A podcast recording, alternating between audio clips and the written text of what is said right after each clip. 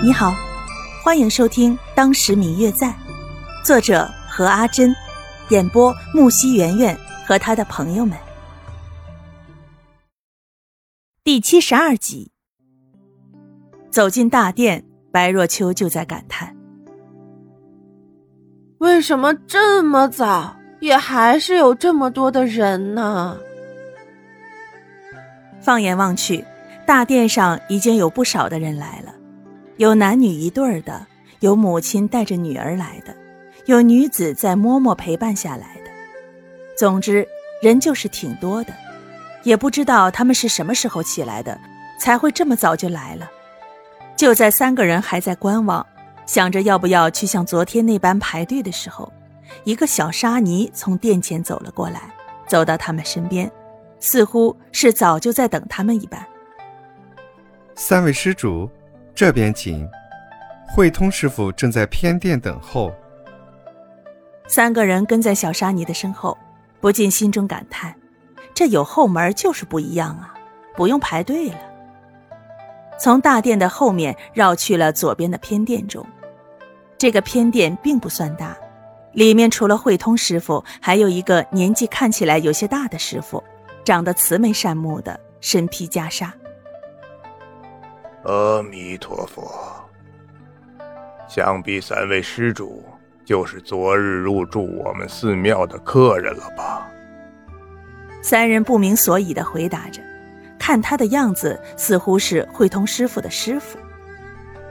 这是本院的主持方丈，也是我的恩师。慧通在一旁与三人说着。三位施主到这儿来，是为了求姻缘还是姻缘前途？白若秋几乎是脱口而出，谢轩也跟着沉重地说出了心中所想，唯有方玉南支支吾吾了一会儿，才慢吞吞地说道：这姻缘。方丈笑了笑：既然如此，慧通，你先带他们去吧。是，师父。三个人跟着慧通，很快就去上香了。三个人跪在蒲团上，对着佛祖祈求。白若秋全心全意地祈求着，脸上散发出一种祥和温暖的光，而谢轩的脸色则有些沉重。方玉南看着他们两个人半天，直到白若秋求了一支签，催促他时，他才从签筒中随意地抽出了一支。三人拿着各自的签去找师傅求取签文，只见白若秋的签文上写着：不将年命何相同，勉强求成岂力通，从然有缘成一处，终须离别分东西。他默念了几遍，说了句：什么呀，这说的也太玄乎了吧。说了什么？给我看看。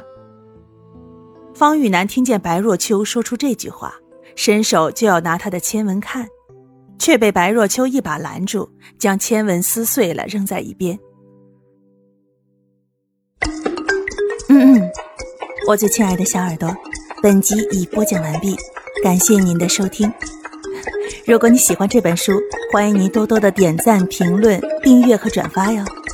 当然也可以在评论区留言，我会在评论区与大家交流互动的。